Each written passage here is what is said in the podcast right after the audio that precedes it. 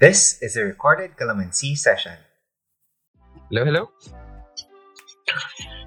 So, ano, let's just uh, let's just wait a bit and as we set up the room. Hi guys, kumusta? Welcome to our first show for this week. Yeah. So, inviting lang. Nagsiset up lang kami ng room, mga kaibigan.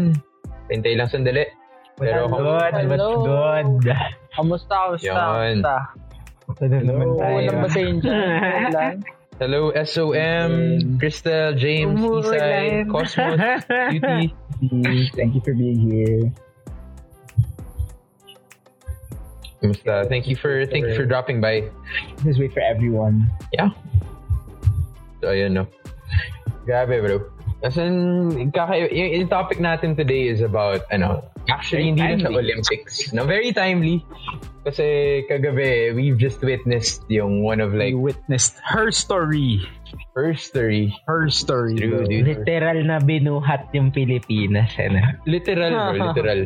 Binuhat talaga. Hard carry. Hard carry. Napakagaling. Napakagaling. Ilan, ilan yung binuhat niya? 224 kilograms. 224 kilograms, bro. That's like, dalaw, that's like isang ice, pare. Sa ano? isang, isang ice yung binuhat niya, bro. Lala. Sa ice ano raw? Pero di ba ano raw? Isang Zion Williamson daw yung binuhat niya. As in, literal, oo, ganun daw kabigat si Zion. Oh, yeah, two- 224 kilos. 20 kilos lang si Zion. Z- Hindi- Dude, ko- hindi ko 200, bro, 200. Parang nakita ko lang sa Facebook, hindi ako nag-fact check. Hindi ako nag-fact check. Nakita ko lang na imagine Heidelin can lift Baka, Zion. one, feel, feel yung 127 isang Zion yun. But 224, Siguro dalawang, dalawang Zion William. bro, baka bibigay parehas tuhod ni Zion pagkatalo niya kung ganun siya kabigat. Dalawang dalawang Zion or isang ice. So, step side. So, Naz, ano, ah, pasok ko lang dito sa room. Ah, open ko lang ng video mo here on Zoom. Wait lang. Ah, you guys, ano? Ayun, nice. Hi, shout out sa mga na- friends kong nakikinig. Si Nicole, si Bea, si Rizal, tsaka si. Hi. Hello, hello.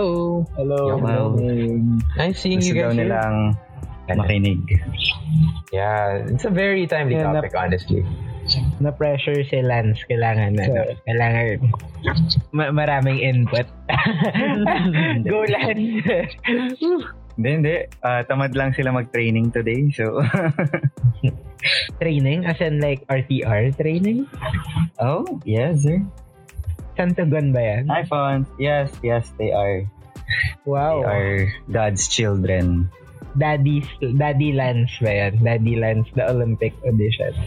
Ah. nah, bruh. So, ayan.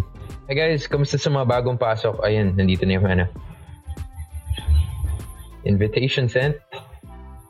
Ayan. Yes, pogi po talaga sila on stage. Ay, okay. Sige, sige. Thank you. Oh, talaga? Parang, parang ano.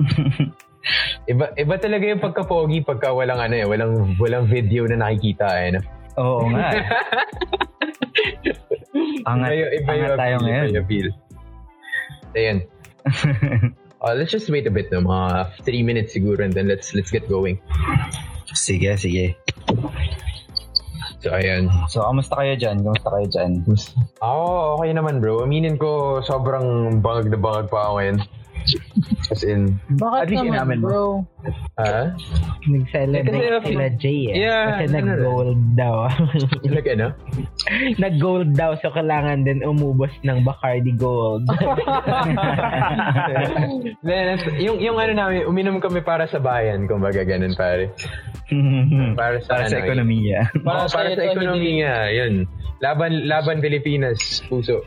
Ay, ay, mantikan madalas dahil. Ano? Ay, laban... Laban Pilipinas. Ah. Laban Pilipinas. Laban Pilipinas. Wait, wait. Shout out to my fourth year classmate and first year. And grade Ooh, 1 to grade sino 6 to? classmate, Joachim Hover. Ang dami. Yeah. What's up, Joakim? What's up, Joakim? Gusto ka na, bro? Miss you, man. The better JJ. Tagal ko na ulit nakita si Joakim, man. As in... As in, since graduation natin ng high school. But yeah. Shout out as well to James and Gooster. Alfonso, kumusta kayo dyan? Hope you all are having a very, you know, eventful Tuesday. You? Tuesday and eventful don't go well. kung may araw, Tuesday mo, kung, pare. kung merong araw na hindi eventful, Tuesday yan ba? kung, kung maging eventful man na Tuesday, oh, parang hindi ata magandang bagay. Para, pa- parang para sa masamang rason eh. No? Para para sa Oo, masamang para rason. magandang bagay. You know, you know, I actually feel strong strongly about this. people hate people hate Mondays too much, but it's really Tuesdays. Not. Ito na, Feel- parang feel it's, it's such a middle of the week. no, No, Tuesday kasi, kasi, kasi pag, pag Wednesday, parang Midweek parang medyo medyo Thursday na yun eh. kung kumbaga, medyo looking Thursday forward to din. that, ano eh. Tapos pag Pag- Thursday, Friday na. pag Thursday, medyo Friday naman. Tapos pag Friday, Oo Friday na. Tapos yung, Tues- yung Tuesday, in between siya ng walang kakwenta-kwentang Monday, pati Wednesday na nasa, Exactly. nag-aabang ka ng Thursday. So, Limbo. Limbo pa. No. Ano ba yung topic natin today?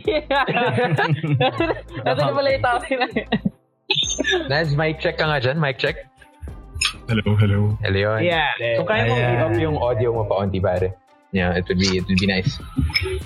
So, dahil, Sige, let's, ano, let's get Oh. going siguro in, right now? Yeah, you think, Right you think now, you right ano? now. Yeah. Jay, pa, pa-mod muna bago mag, ano? Ay, sorry, Bago sorry. tayo Yeah, mag- sure, sure, sure. Grabe. Yes, sir. Salamat. Oh, Ano, ano? uh, is this better? Yeah, yeah, better. Yeah, better, yeah, better. yeah. Swabe, That's good, swabe, that's good. sir. Mas may- Um, okay. One sec, I'll just set the mods and then we will, we are ready to go. Okay. So yeah, let's get started, no? I think, I think we're ready. I think we're, I think this is it. Tapos let's just wait for the others to come. So again, hi everyone. Welcome to tonight's Usapang One Bot session. Thank you so much for everyone tuning in. And I hope you guys invite your friends over as well. We have a very fun topic uh, for us scheduled tonight. And, you know, uh, we'll be able to, we're, we're talking about the Olympics, we're talking about sports and everything and all things in between. So yeah, uh, before that, let's uh, introduce ourselves for a short, for a short while. I'll get things started. Hi, I'm Josh. I'm a fresh IE graduate from the University of the Philippines, Diliman. Hello, hello. Kamusta? Ako naman si Lance, uh, currently an applied financial economics and advertising major from De La Salle University. Hello everyone, I'm Ice. I'm an alumnus from DLSU Manila and I'm currently a junior intern in De La Salle University Medical Center. Good evening, people. This is Dominic Tan, and I am also a medical student in St. Luke's College of Medicine. Hey, hey, hey, what it do? I'm Gio. I'm a com graduate from Ateneo, resident working boy, and of course, one-fifth of Usapang One Bot. So, Lan? And today, no? Uh, yeah, yeah, Lance, carry on pala, sorry. Okay, so um, at any point in time, if feel mo you enjoy the show, you can just tap on any of our icons and click the follow button para lagi kayong updated with our new shows. And also, don't forget to follow the group page ng Barkadang Gen Z para sa lahat ng Barkadang Tama, Tropa tama. naming. Yeah. You guys could also catch us on Spotify. We have, we upload a lot of shows there as well on again Usapang One Bot. And today, let's get started though. We have a very special guest with us, you know. You know one of my very one of my closest friends in college, tong si ano, tong guest natin today. He's a very avid sports fan. He's a big basketball junkie and pretty much, you know, he he pretty much knows all things all things sports. Ayan, he's he's someone who's very passionate about it. So to introduce, this is my friend Nazi Nazareno. Naz, could you introduce yourself? Uh, what's up, guys? Hi, I'm Nazi. As Josh mentioned, I'm a recent graduate from IE in UP Diliman. Uh, I really don't know why I'm here, but I'm not much of an expert. I'm just, I just have very loud opinions. That's exactly why you're here now. That's exactly why we're all here. We all have no credentials. But we're here. Ex- expertise, zero opinions, 100. Let us be a beacon of hope. Puro hot takes na kami dito. Wala talaga kaming alam. Oh, we- we- yeah. You know, feel comfortable We're here for the lols. We're here for the good times, you know. And uh, very ano, fun topics. So ayun, if you guys if you guys have a drink in hand or you guys wanna have a drink, you might as well just tune in, grab a drink in hand, and you know, tune tune into our discussion. Let's get started, no? Gio, uh, ano bang topic natin today, pare? Hello, hello, G. G. Oh, technical problems sa atas. I think technical difficulties. Okay. yeah, G. Ayun. Ayan, ayan. Alright. Sorry about that. Recording in progress. oh, yun. Naka-record na. Naka-record na. guys. Ano topic natin today, pare? So guys, you know, in, in light of the amazing feat that um that Heidelin achieved last night. So tonight we're gonna be talking a little bit Let's go. a lot about sports. Let's So I guess go. to you know, I guess to to start the conversation, I just I just wanna ask. Kayo ba, nung bata kayo, ano yung sport nyo nung childhood that you really wanted to be good at? Not, you know, hindi siya necessarily uh, sport na you played. Maybe it's just something you always wanted to be to be good, Good at. at. Yeah. Oh, yeah, yeah. Go, Oo. go Jay. Then let's start with our, let's start with the guest. Naz, anong ano to? Anong kwento mo dito, bro? Oh, sige. Ah, well, my first dream was actually, or my first sport that I really wanted to be good at. I wanted to be a tennis player. Wow. Uh, but as a as a as a fat PlayStation playing kid, no, that, that didn't really work out. in a car, in a cardio sport, parang hindi kaya, no? Oo. Oh. Ay, mahirap eh. I tried, I tried. But I love the sport to the day. Pero Mm. guwapo yung tennis, bro. Hmm. Okay, but you were saying, bro. Libre lang naman mangarap. Ika nga, di ba, pare? Pa- parang iba yung pagod ng square sa hahabulin mo yung bola, eh? Di ba pag yung polo ka lang sa'yo, ng eh? square. Di ba yung pagpindot ng square? Yeah, yeah, yeah. But you were saying that, sorry? So, ano? With tennis after that? Uh, yeah. So I wanted to be a tennis player. I tried playing it for a while. Things didn't really work out. Then I didn't really have a sport. Right. And then in high school, you know, that's when I really discovered, or actually towards high school, that's when I discovered the love for basketball. I worked Mm. hard there. Then got to play a few years in high school, and that's uh, one of my the highlights of my life so far. Mm-hmm. Solid. Yun, where, Solid. and where we are today as a as uh, not good enough to make a college team. Now we're just we're just really loud speaking against the athletes that we beat. I, I love it. I love it. Okay, Dom. Ikaw, Dom. Okay. Ako, for sure, football, pare. Or as people like to call it, soccer. Pero Ew. the real term is Ew. football. Pero, uh, first same with with Naz, no, parang I just never really, I was never really that good talaga. As much as I love the game, you the cardio was bad for me. The I had asthma. Tapos, uh, I didn't, there wasn't really, there's not, wala namang pitch dito sa, Fi- gaano sa Philippines, diba? Like, we don't have public parks Yeah. na may pitch. So there's really nowhere for me to like practice. Diba? Parang No. recently lang, the Ah. only pitch I know is like sa BGC. Na napakalayo Ah, ng BGC ako. Yeah, and it only Yeah, came later on. Yeah, yeah, yeah. It's only came- very recent. Around college So, days na natin. Exactly, exactly. So parang Oo. ako, as much as I love the game, I could only watch it and not really play. Diba? So parang nag-focus na lang ako sa ACADS at saka sa other games. Very good games din. So, you, so you had the skill set to be a great fan of football, kumbaga. Uh, yeah, exactly. exactly, sir. Exactly. I agree. Oo. That my skill set is being a fan. Ganun. Kaya Lance Eyes. Lance, Ikaw, Ice? Ah, sige, sige. Ako muna. Ako siguro, if if I were to think of like sports na gusto ko talagang like itry nung kung libre lang mga arap lang talaga it would either be um archery or Okay. horseback riding. Ako. Wow! Grabe. Mga classy exotic naman. sports. Exotic sports Hindi to. pa yaman, pare, mismo. Kasi diba, pare, May mga Okay. polo rin bang kinalaban yun?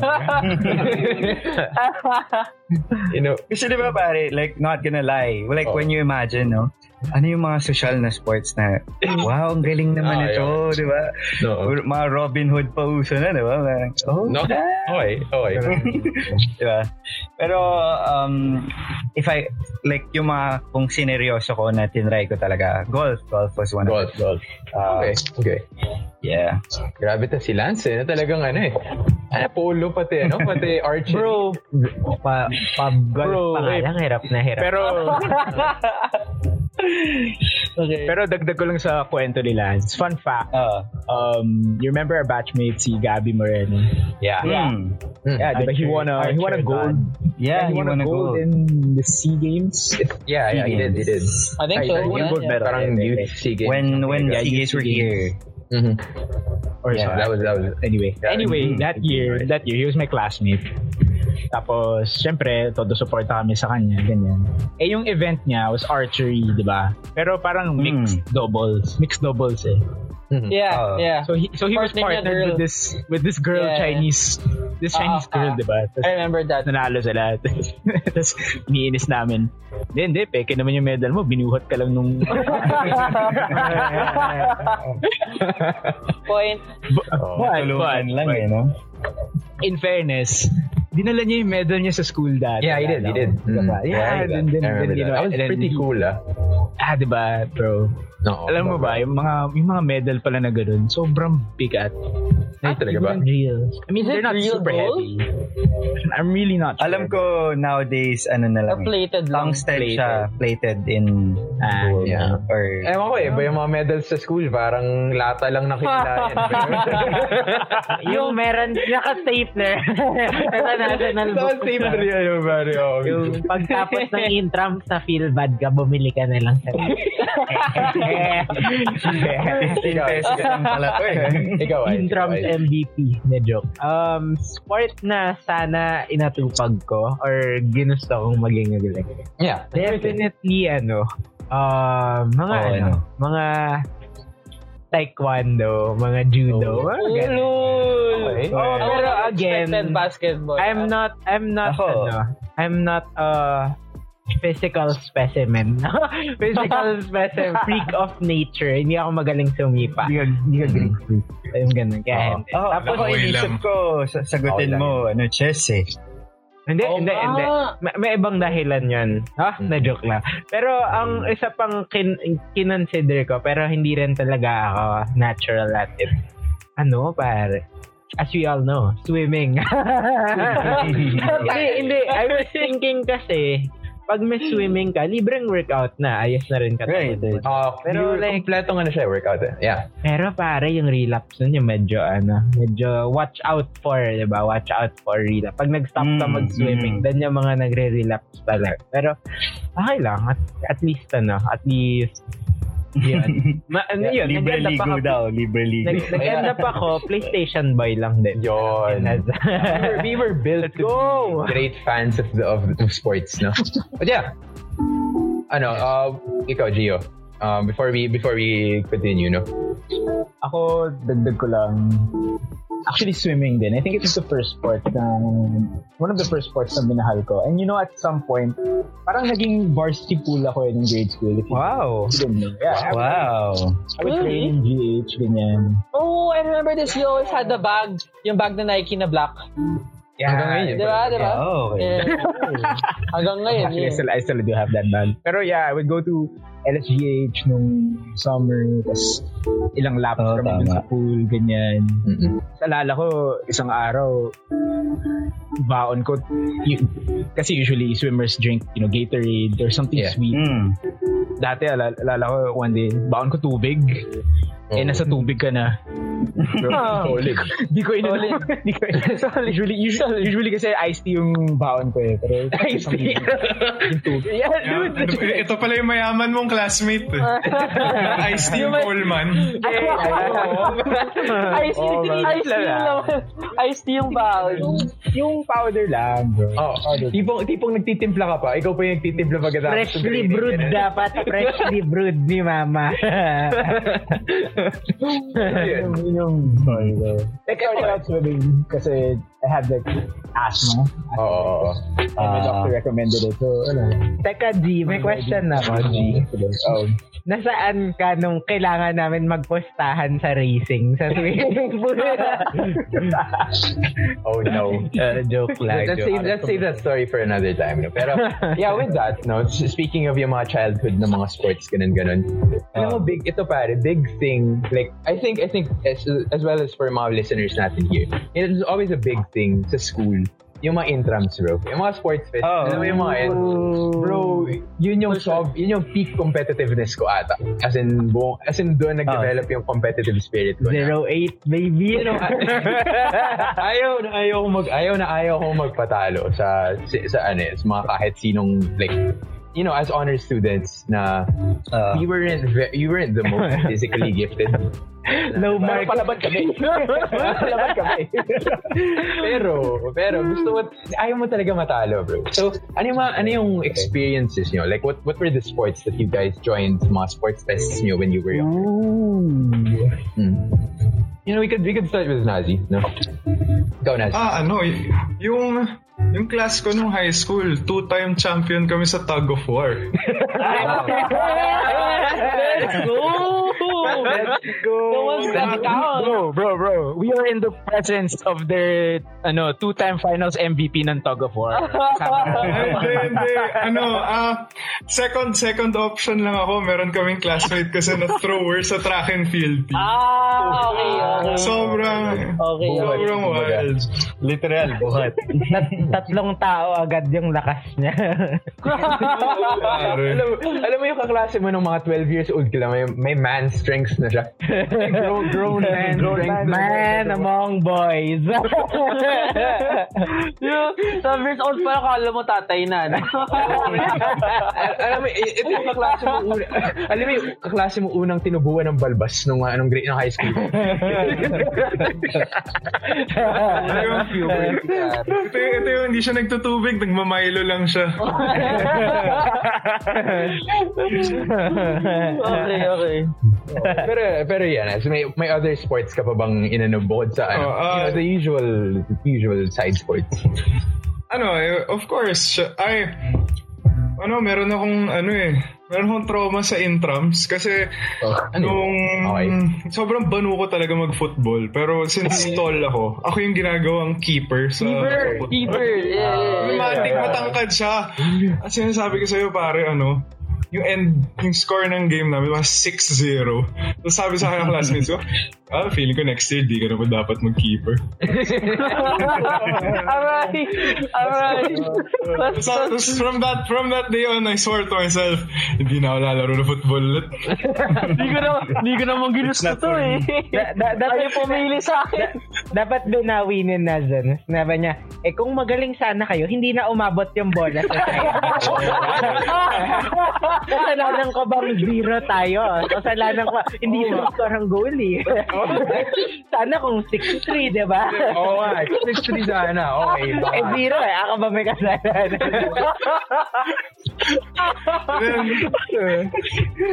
oh, dapat, And then dapat. of course, yung biggest frustration ko no high school, ano, never ko, never kami nanalo sa sports fest namin sa bas sa basketball. Ah, kahit anong hirap na ginawa ko. Kasi ano, hindi naman din ako magaling gaano sa team, sa team banger lang naman din ako, taga Siko, taga rebound. yun. Taga Siko. so pagdating sa sports fest, edi, edi dadalhin ko dun yung nagagawa ko sa team. Edi, hindi ako magsuscore, mananakit na lang ako ng kabatch. Rendon mindset. Random, random lamay. Rendon. Yung ganun. Ano kayo guys, kayo ba? Ako, ako, ako, ako, ako, ako ano, for, palagi, ever since talaga football sinasalihan ko. Kasi yun nga, one of my dreams to be football player, di ba?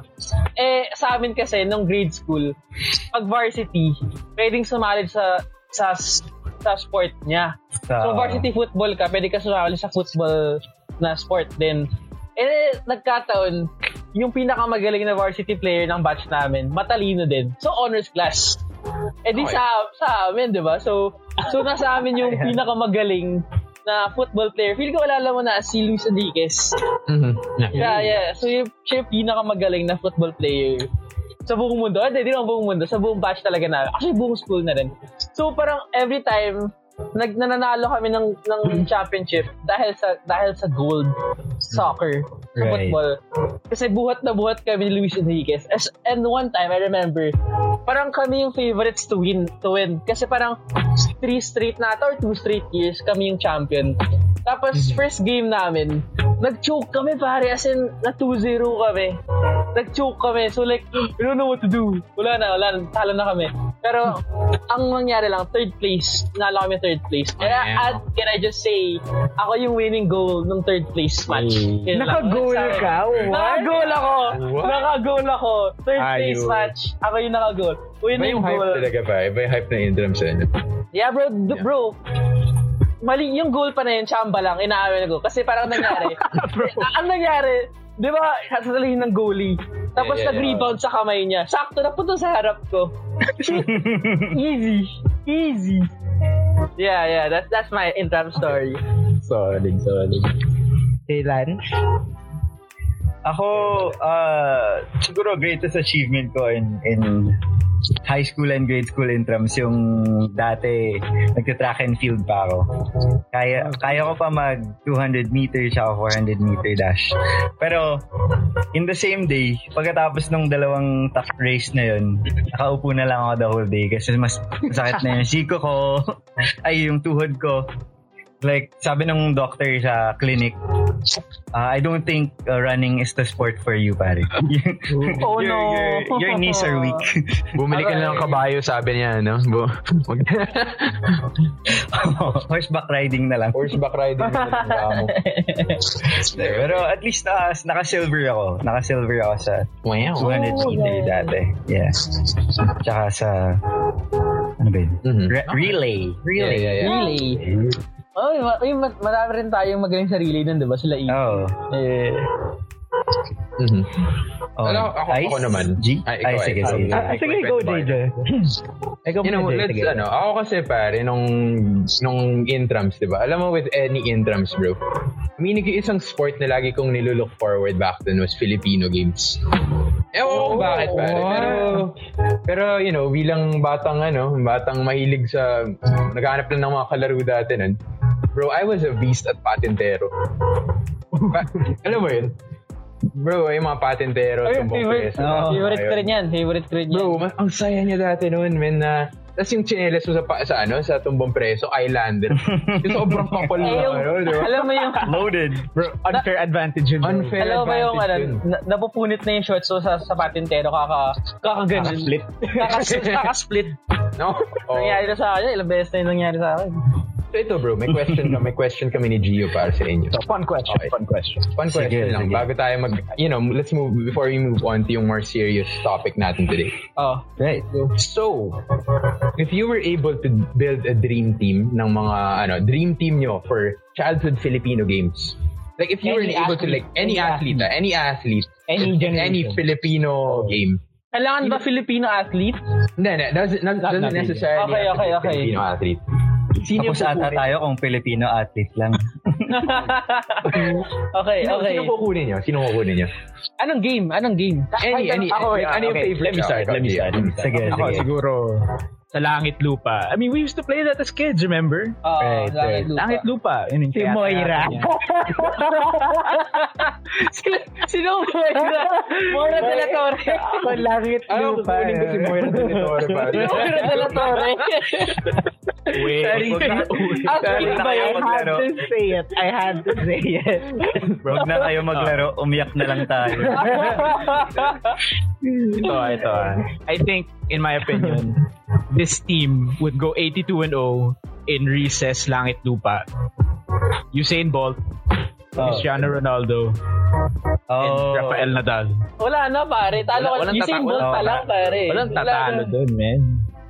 Pare kung mahuli mo yun, bro, ikaw na yung Olympic gold medalist, pare. you would literally have to be the fastest man, bro.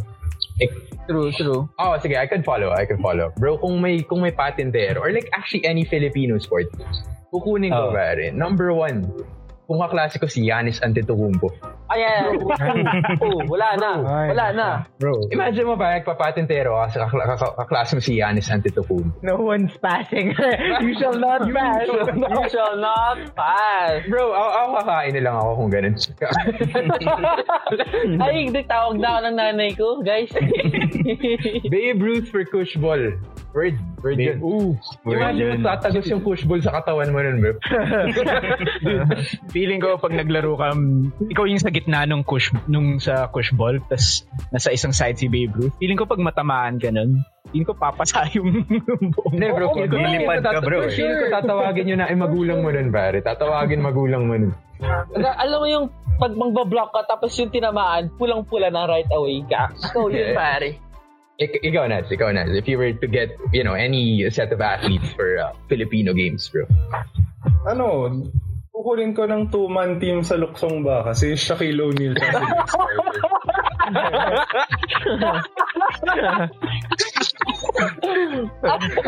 Okay.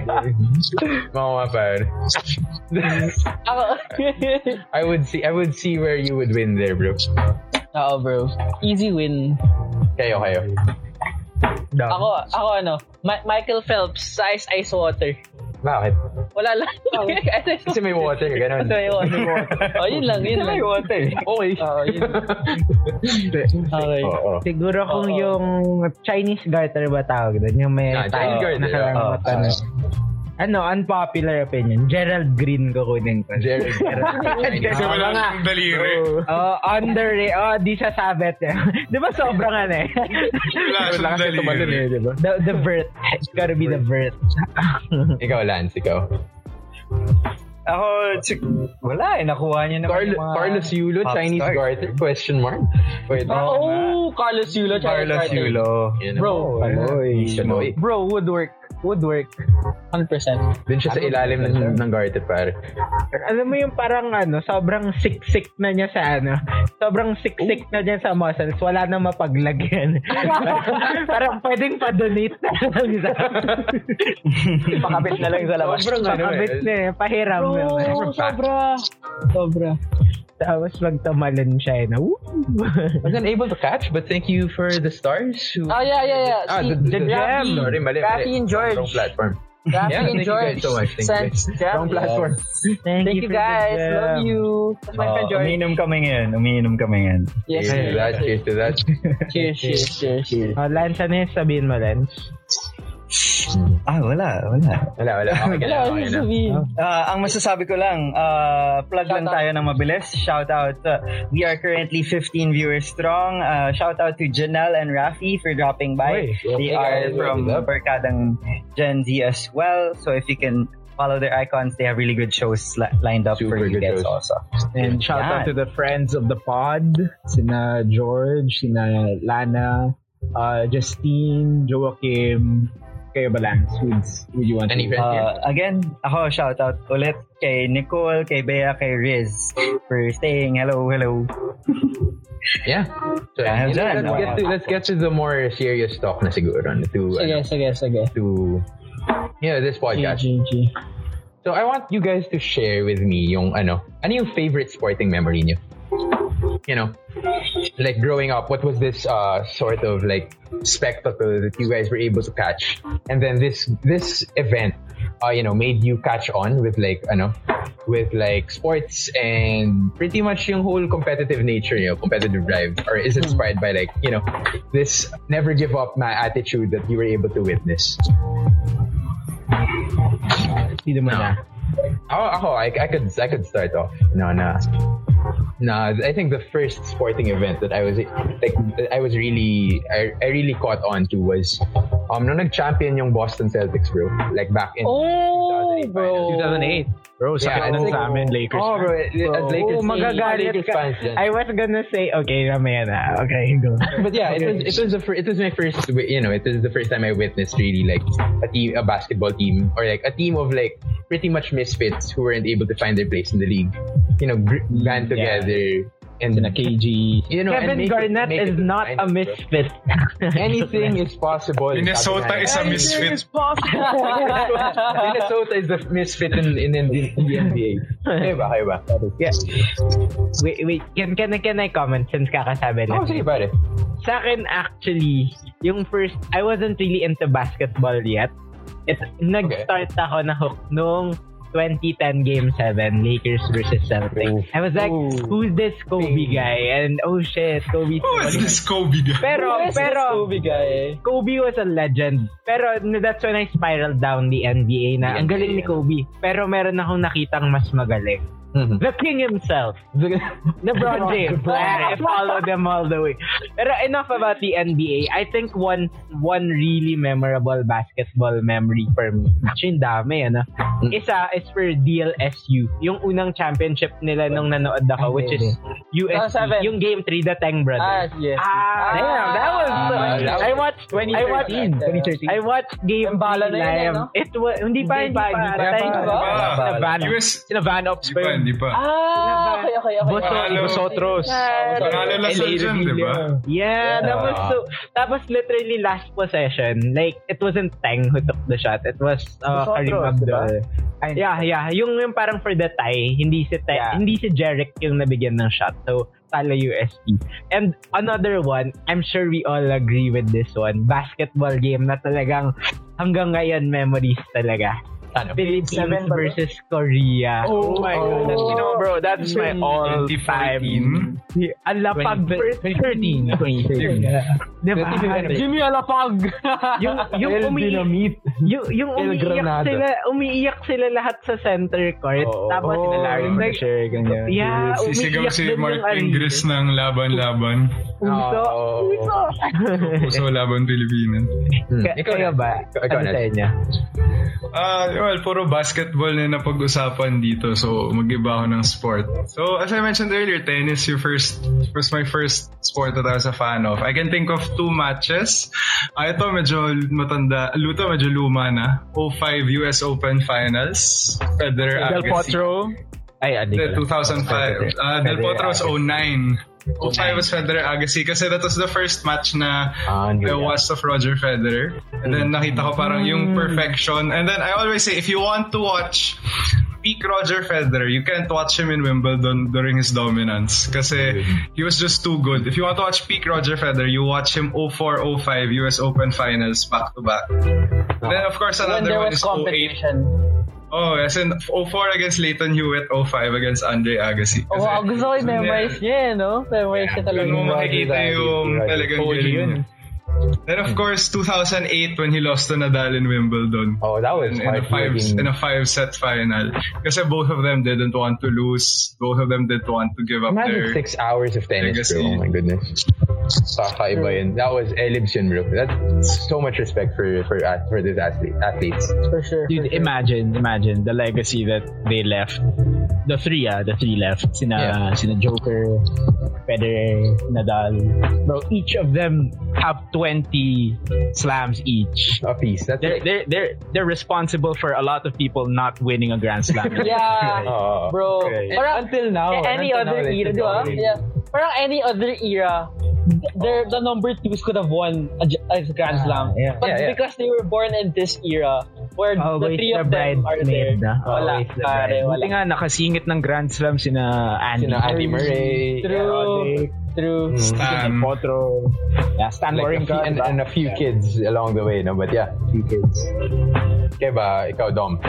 Ako, okay, I'll just go back to basketball again. Kasi, kasi basketball country talaga tayo eh. For, so for you, like, first ko na, first ko na, ano, is, first, what do you call this? Memorable thing. I, I remember watching, eh, ang, wala kaming cable nun, so ABS-CBN. Tapos, uh, DLSU versus ADMU, yung sila JV Casio, Merhofer. pare. Yun, Oh, yun, yeah. we won. Hey, Oh, hey, yeah, oh, yeah. hey, Oh, oh, wait. hey. No, Chris Chu ba kalaban natin? Chris Yeah, I think so. I think so. Basta, Ah, yeah. Rapi Alzani.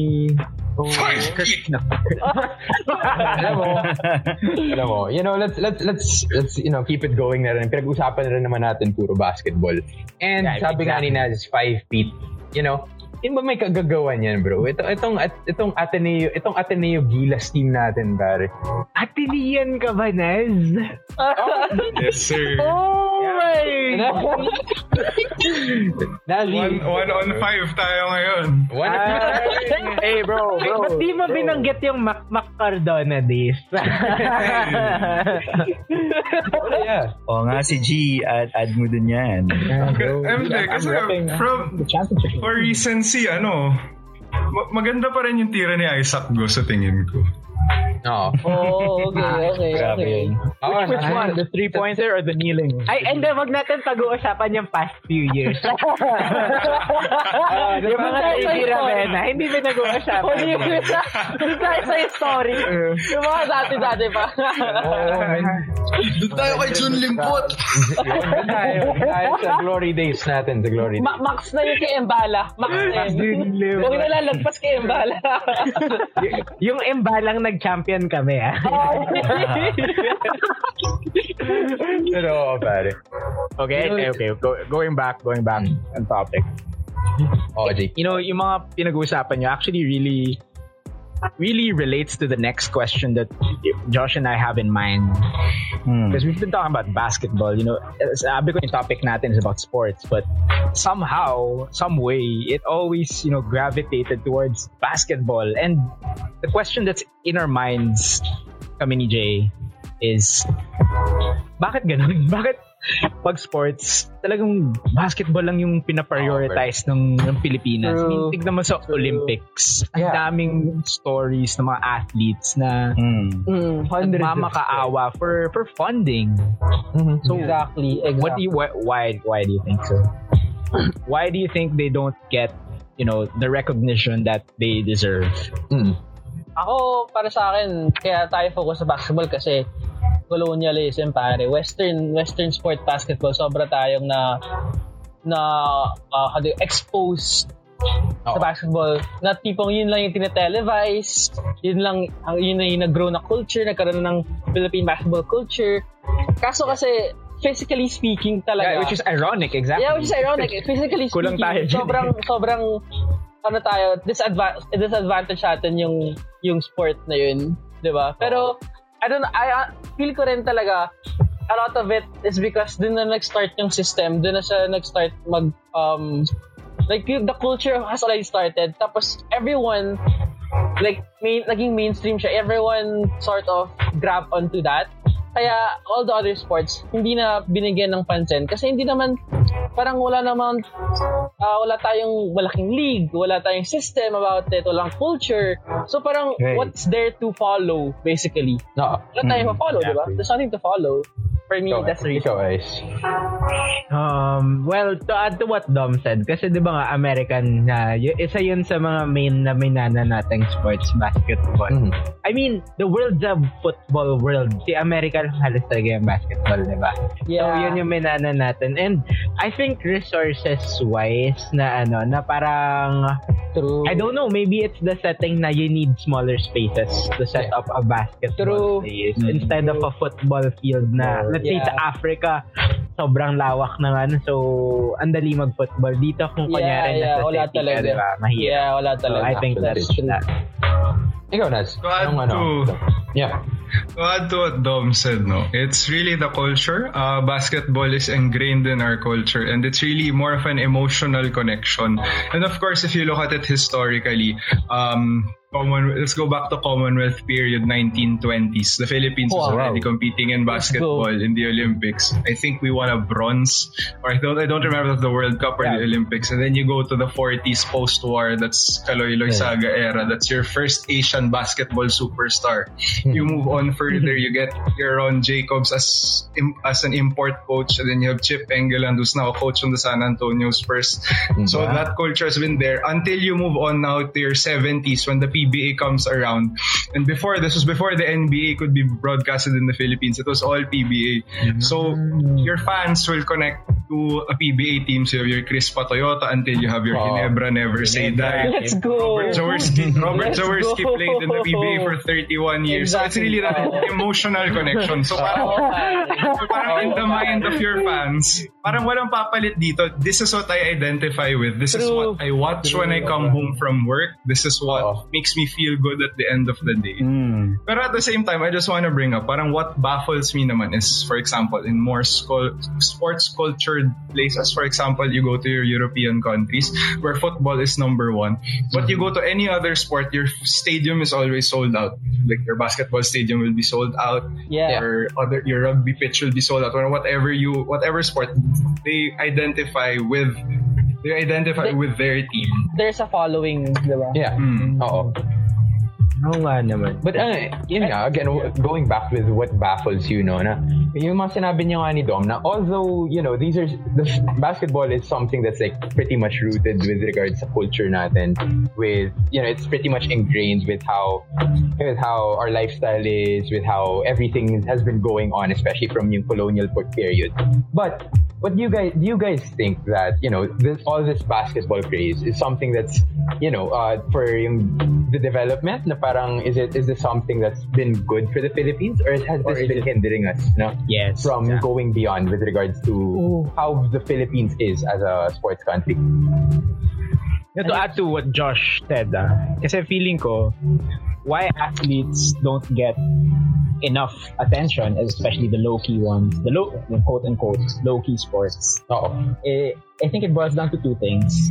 And the first one is something we touched on na is re- re- regarding to the culture and how we perceive these sports na parang as as lesser than uh, the mainstream one. The mainstream And ones. Yeah. second, I think it's a systematic problem then. Yes, yes. It's, it's very related to you know the budgeting of Uh, of our government every year. Yeah, yeah. I research. I, this is this came from. I was researching, you know, um, about this, and it turns out that you know our neighboring countries like Singapore, Indonesia, and other you know ASEAN countries ASEAN countries. spend billions, literally billions on their athletes. Hmm. Samantalang tayo, we only spend what 900 million. You know, that's ang layo It's- nung it's agwat. ano, And I'm pretty sure a big chunk of it pa goes to mga basketball, mga- Basketball. Corruption. Volleyball. Volleyball. Okay. Oo.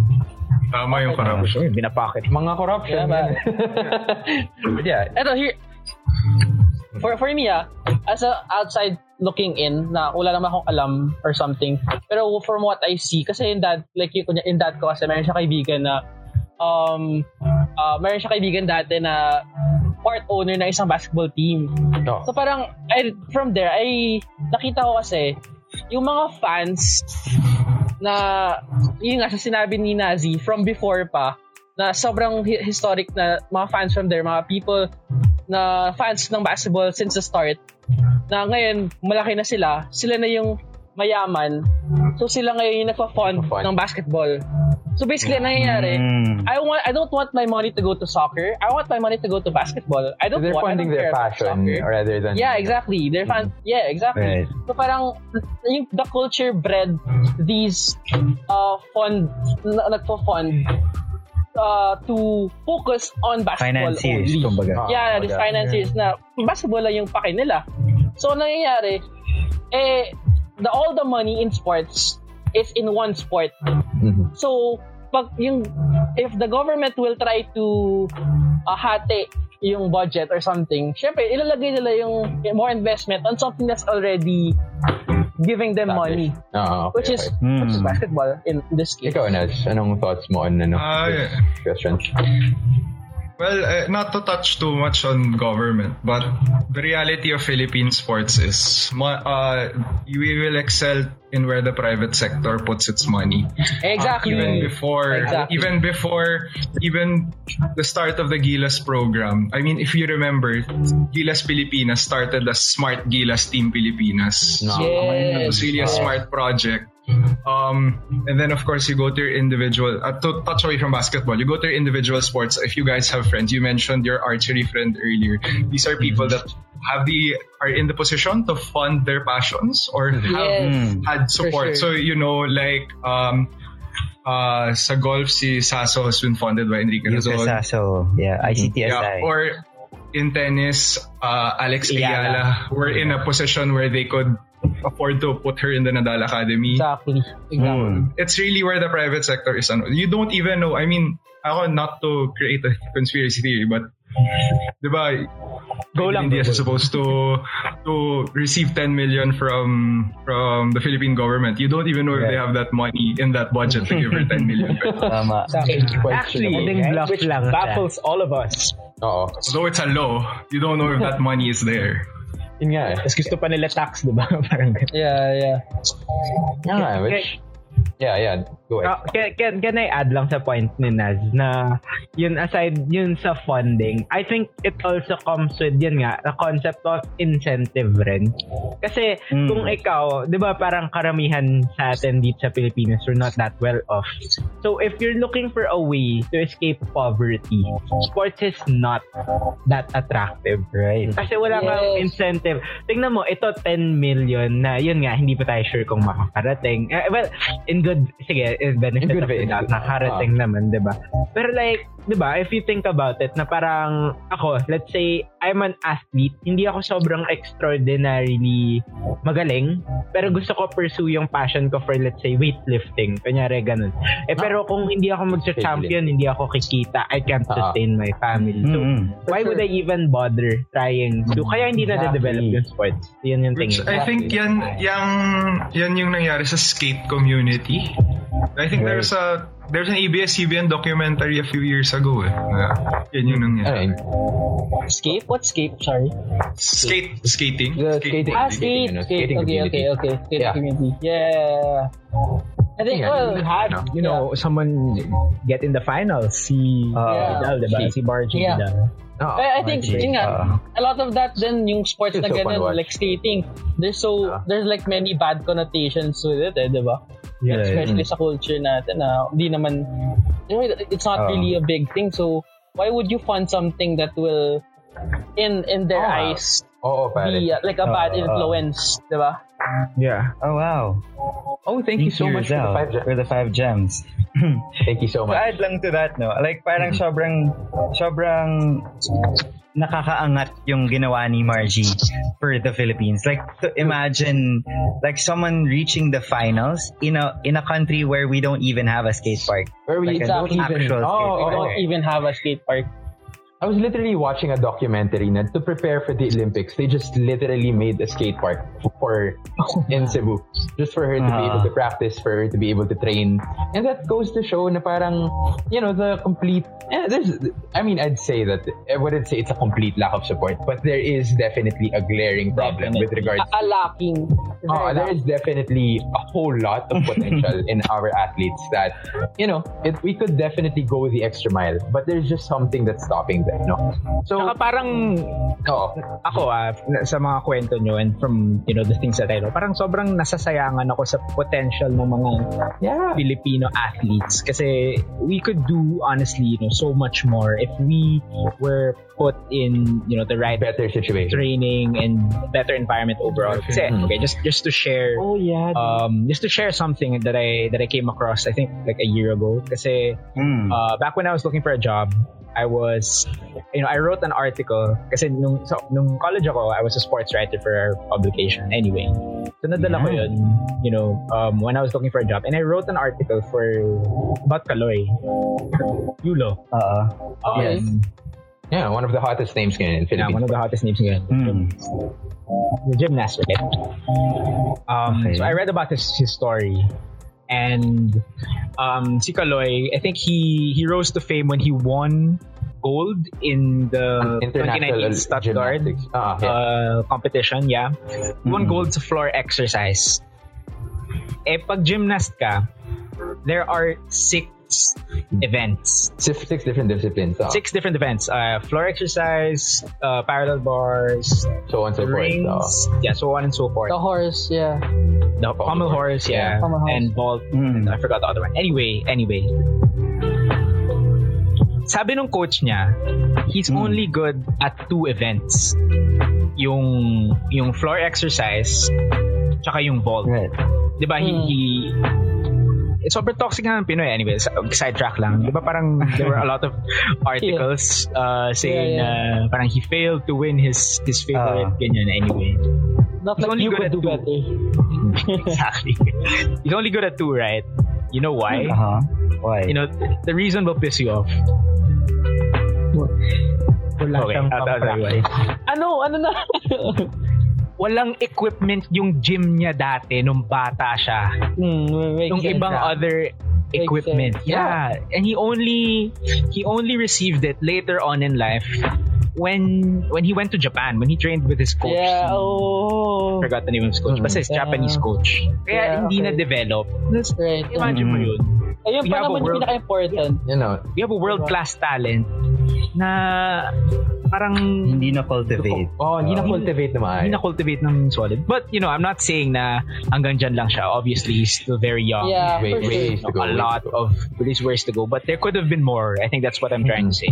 Yeah, can, can I just been. say, you know, coming from what G said, if you if you re, uh, if you really research, a lot of the people who are going to go who are who wants to be serious in their sport, they go abroad to train. They don't go. They don't. They don't stay here. They go abroad. Like to train. Wesley So. Yeah, exactly. Yeah. Everyone, everyone goes abroad to train, Alex which already Ayala. it's very Ah, telling. yeah, exactly. It's very telling na we have nothing to offer them and yet they choose to stay at to represent us kahit wala naman kahit hindi naman tayo nagpapagaling sa kanila di ba technically hindi naman tayo nagpapagaling sa kanila di na, we're not providing them with anything Kumbaga tayo pa yung they're may the utang ones who sa kanila. looking yeah ganun. they're the ones looking for their own opportunities and they still Yeah. represent us Tapos meron red Case in point yung ibang Nes. yung ibang nag uh, nagko-congratulate kay Heidelin Diaz kahapon. yeah exactly Oo. di ba ayaw nga siya ipa-compete alam ko parang parang sabi ayaw siya ipa-compete Ah. or something You know, a lot Tapos, of ano, yeah. She was asking for more sports politics. funding. Yeah, yeah, yeah. Something about funding also. Bilang, ayan. Yeah. Hindi Ano, compete wala tayong gold. Oh, to add to yung mga examples yun, no, parang one one example na nakita ko na someone who actually chose to represent the Philippines was uh, Yuka Saso, yung current golf, yeah, uh, one of the big Yeah. names in golf. in golf in the Philippines. Parang she is uh, she has to choose actually between her Japanese or heritage Filipino and her Philippine heritage. Uh, Japanese government allow her to be a dual. dual citizen. They don't have dual citizens in Japan. eh. Mm-mm. So, like, while she still has the time, I guess she chose to to fight for us. Edi, that's that's good on us, di ba? Oo. Let's make it, let's make ourselves worthy, kumbaga, Oh. uh, of being represented for. Yeah. Yun yung akin. Ikaw, Nas, may anything ka to add? To ano?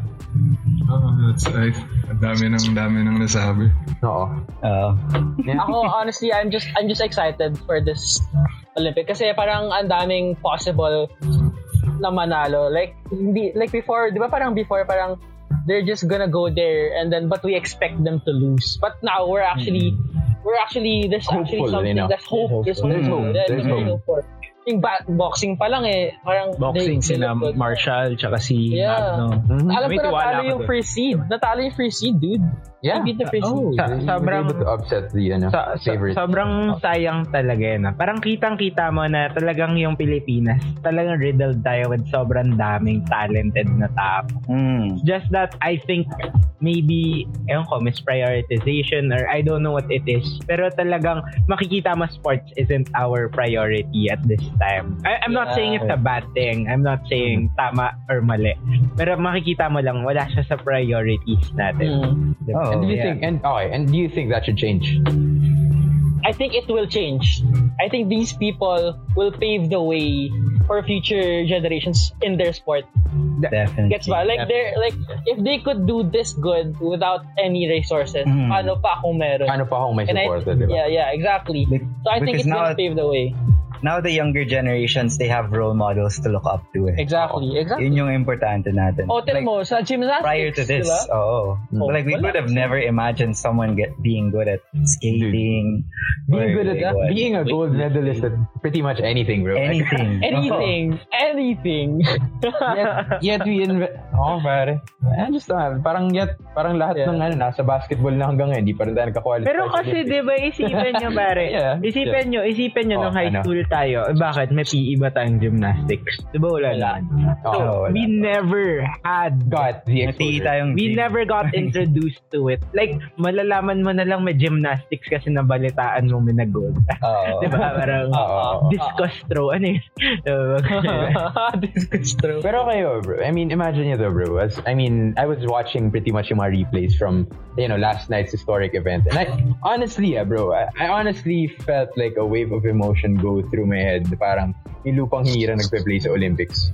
Bro, Wow. as in, Pare, iba, iba Wow. yung iba yung level ng Elibs ko na parang, oh my Yeah. goodness, you've actually made this point. And, you know, the amount, I could only, I could only, you know, like the amount of emotion that was going through, especially si Heidelin na parang, yung, im- imagine mo, nandun ka sa, sa platform na yun, tapos yung amount ng time, amount of effort, the amount of pretty much every, sacrificing everything just to reach that point.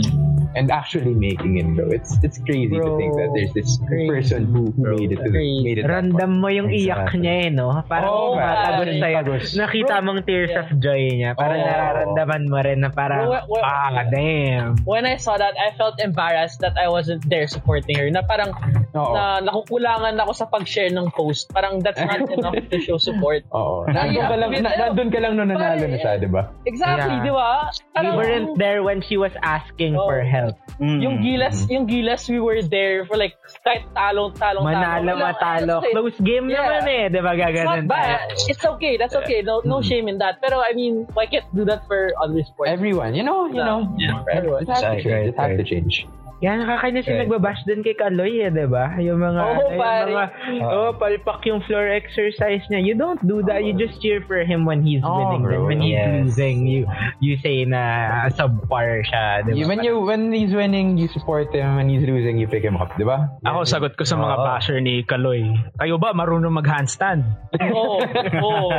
Wait, lang, Ayun yung actually the bigger question, kayo ba nag-exercise? Ah, note ka lang dyan eh. note ka na lang. Oo, oh, parang Exercise kailangan nila. Exercise. Exercise. oh, masaniban nga dyan, masaniban. Yeah. Okay, here's here's another question I have for you guys, no? Uh, we pretty much touched on it, but you know how like as kids, we looked at sports as something na, you know, paglilibang lang. Yun yung pinaka-essence of it. Mm. I want to Ah. be at the top of the mountain. I want to be very good at this sport. Hmm. But with all things in all things in play, you know, you see these people who've made it to the pinnacle.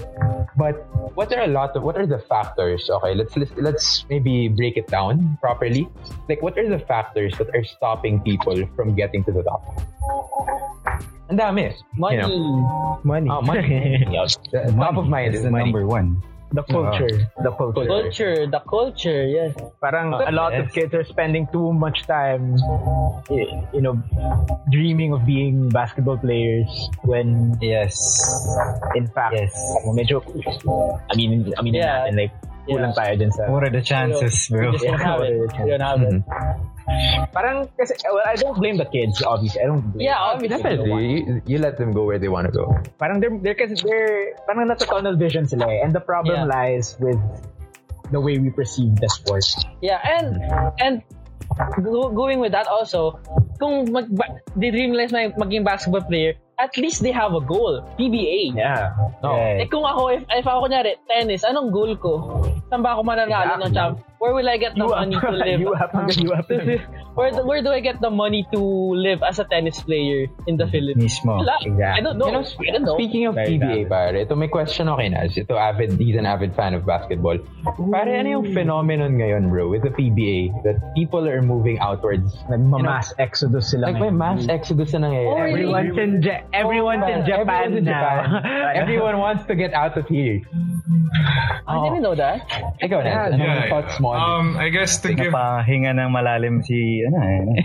Na bad trip ni Ned dun eh. Sabi niya, where do I start? to give Dom, oh, go, go, to give Dom a little bit of background. So, Okay, go. Oo. um, uh, go. It's uh, started with 3D Ravenna. He's signed in Japan. Oh, yeah, yeah. One. Quarantine, yeah. Um, followed by Juan Gomez de Liaño, who signed Bro, in Division yeah. ah, talaga ba? Nandun And then now you have now you have Javi and Javi Gomez de Liaño and Ken Marcarino and then rumors out there Justin Baltazar and Bobby Ray Parks. Wow. So actually, um the reason why it's really players are leaving the PBA is because the PBA is a is a league dominated by two men named Ramon Ang and Manny, Pan- Manny Pangilinan. Ah, okay. No, I see you. I see you. Each, So, each with you five know- teams, no? Each.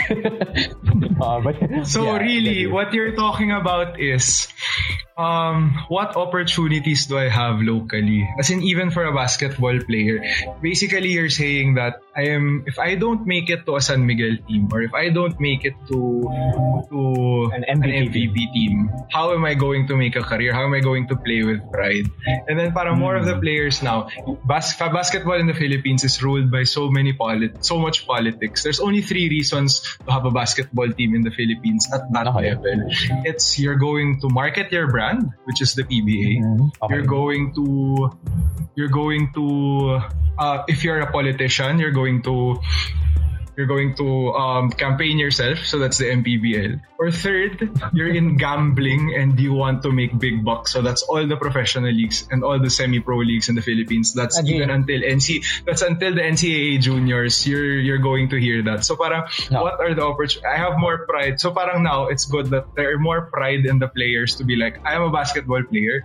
I want to be basketball player. I want to play with pride. So that's why they're going abroad. And of course, actually, the biggest reason of that now is you, you the Philippine coach, local Philippine coaches will not admit it. The reason why it's happening now is really because of Tab Baldwin.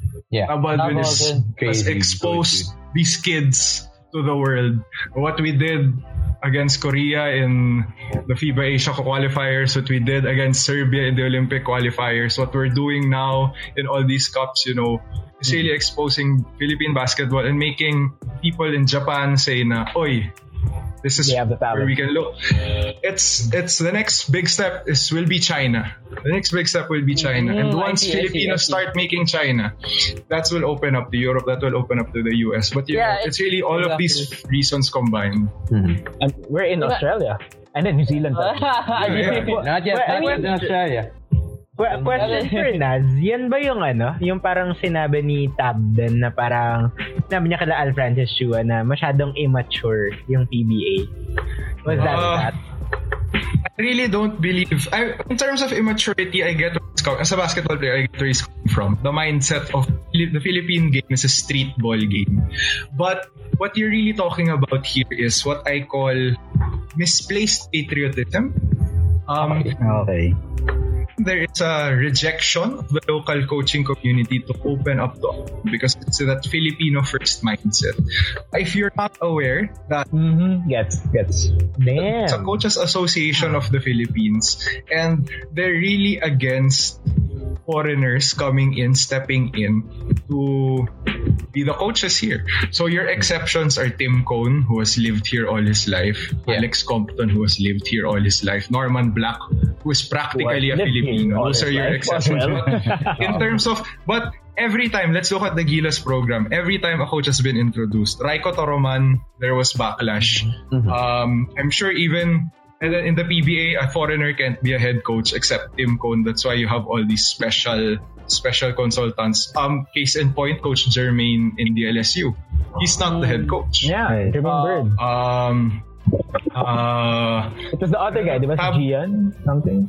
Never mind. Uh, and then of course now you have Tab Baldwin who has gotten the who's gotten backlash from Al Francis Chua who should shut up. Uh, Yang Yang- Yang Giao, who I respect who I respect more. You know, it's really Really ano eh, that's that's that it's not immaturity because our game is based on the American game. It's based on athleticism and raw talent. So that will be a Right. streetball game. So that's a change of culture. But it's not so much immaturity as it is, as I mentioned, a misplaced sense of patriotism, at least at the coaching level. At the player level, you can't blame the players. Oh. You have to ingrain Yeah. culture. Yeah, true. And, and and kudos to sila Japan. They see the talent in us at such a cheap price for sure. Or they're getting us for such a cheap price compared to like someone na from Discount baga.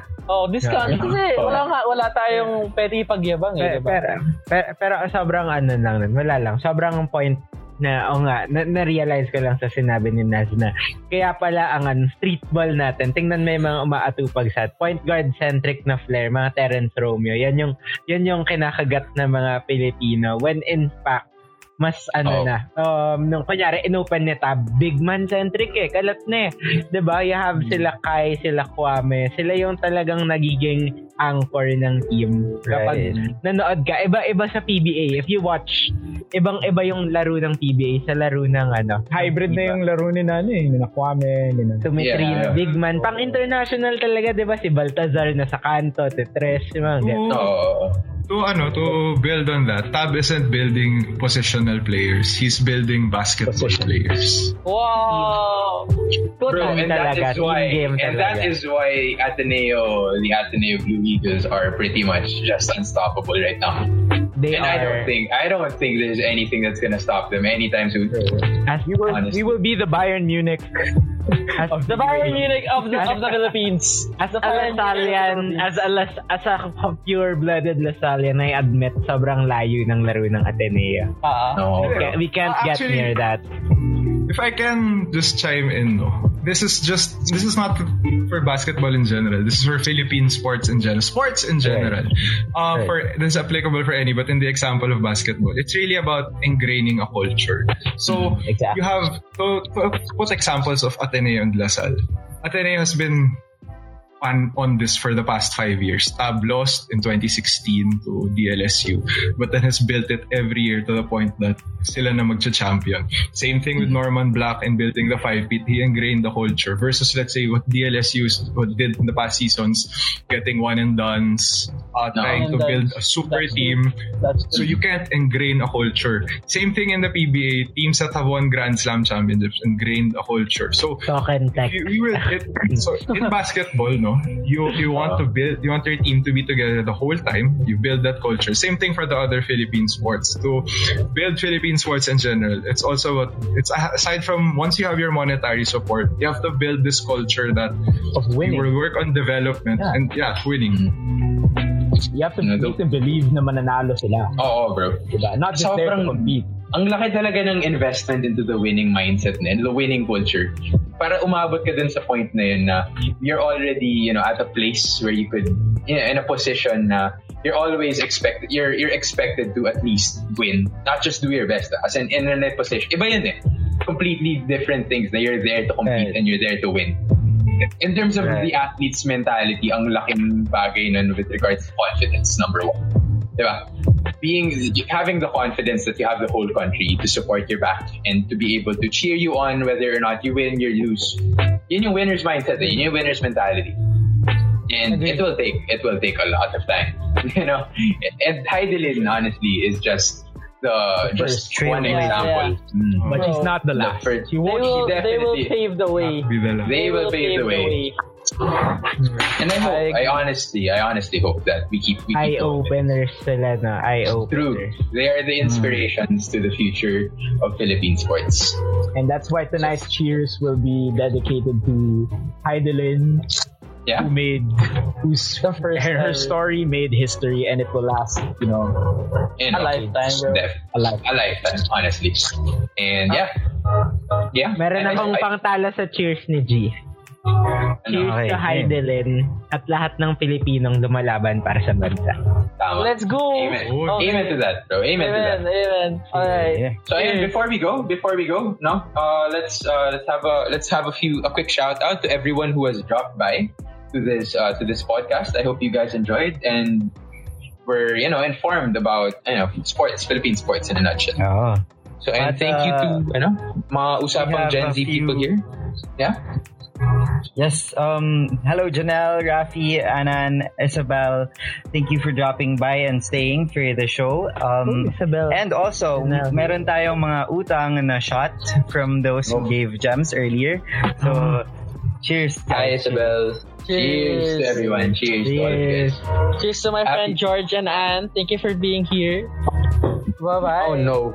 Plus Oh, one no. more. Oh no. But there's That's more. one. Okay. My liver cannot. But okay. And Junie, Junie is you. still here. Hi, Junie. Yeah. Shout out Ah, din kay Lana, Lana and Miss Trina, you know. Hello po. Yes. Hello, Ako, friends. For me, Nicole and Rizal, uh, glad to see you still here. Hello. And for thank you for the gems also, Rizal. Thank you guys. Yeah, medyo medyo different, medyo change of pace lang tayo from our usual shows, no. Of, uh, limited puro edition show, syempre. We have It's to a very limited ko, puro, edition. puro, puro love yung topic mo. Sabi ko, ganito, pag sa ganito ako in-invite ni Josh, naku, wala akong masasabi. How, how to get ignored. Ika nga, diba? Change priorities rin. Ayan. Ayan. Oh, yeah, Buti na lang it's a sports to. you know, it, it's something talaga that we have to to celebrate, you know, a big milestone in the Philip in the Philippines. Philippine Oh, history. definitely. Ay, ano pala, I wanted, gusto, gusto ko to singit kanina, hindi ko nasabi. Oh, Shout out sa na, mga esports athletes. Oh, yes, yes, sir. Buti na lang, Yes, ano, sir. eh, Dom was saying, ano, walang exposure sa other sports aside from basketball. At least now, kids have role Yes, models sir. na. They want to be esports sure. athletes, diba? For sure. You know, It's it's a growing community. definitely, and it, I think that's that's another that's another topic we should cover. That's another topic that I think Yeah. you should guest again. It's super expensive. Yeah. Expensive that we have to get into. Lalo na ngayong quarantine, no? Grabe talaga Nako. yung sports. bro. Definitely. Taken the world by storm, honestly. So yeah, yeah, uh, that'll be a fun topic. super, super. So yeah, Lance, uh, you could, ano, um, sa mga ano natin dyan, Okay, sige. So, once again, if you if, if you have enjoyed this show, you can tap on our icons and click the follow button, as well as the Barkadang Gen Z group page, so that you're updated with all of the hosts, uh, like sila Janelle, sila Rafi, sila Anan. Uh, when they have shows, you'll be updated as well when you click the follow Barkadang Gen Z button. Um, as well as us, we have a uh, podcast also on Spot- Spotify. Uh, we just released an episode last week, no Wednesday. It's about dreams. Um, and for all, any of the updates and highlights, you can go to at Usapang One Bot on Instagram. Yan. Yeah.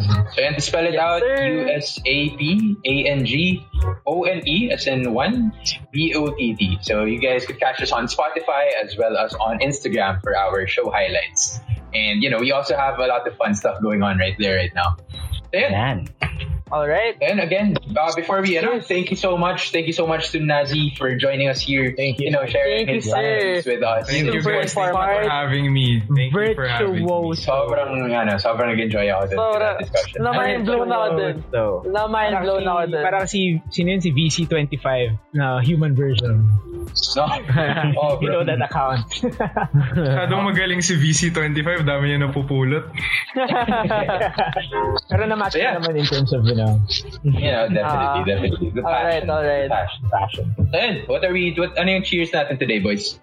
Ice. Si Ice? I think it goes to Ice? Ice. eh. Yeah. Okay na yun. Ayan, sige. Cheers! Okay, I'll say it once again. Okay, cheers para kay Heidelin at sa lahat ng Pilipinong lumalaban para sa bansa natin. Yeah. Let's go. Amen. Cheers! Cheers! So, you know, tune into our Olympics and support their athletes until Yes, the yes. Matalo, Thank you, manalo. Gunners. Matalo, Manalo, manalo. manalo. Pilipi, ano, it's the, it's the name. Manalo, manalo. Manalo, manalo. Talaga lang. Hindi. I, I, be- I believe it. I, I Kasi believe, nasa I believe it Olympics goes. tayo panalo. Manifest. Oo, tama, tama. Manifest. Oo. manifest. Tama, tama. Ayan. Thank you so much, guys. Have a nice day. Have a beautiful evening. And Thanks tune in to guys. our Thanks next show. everyone.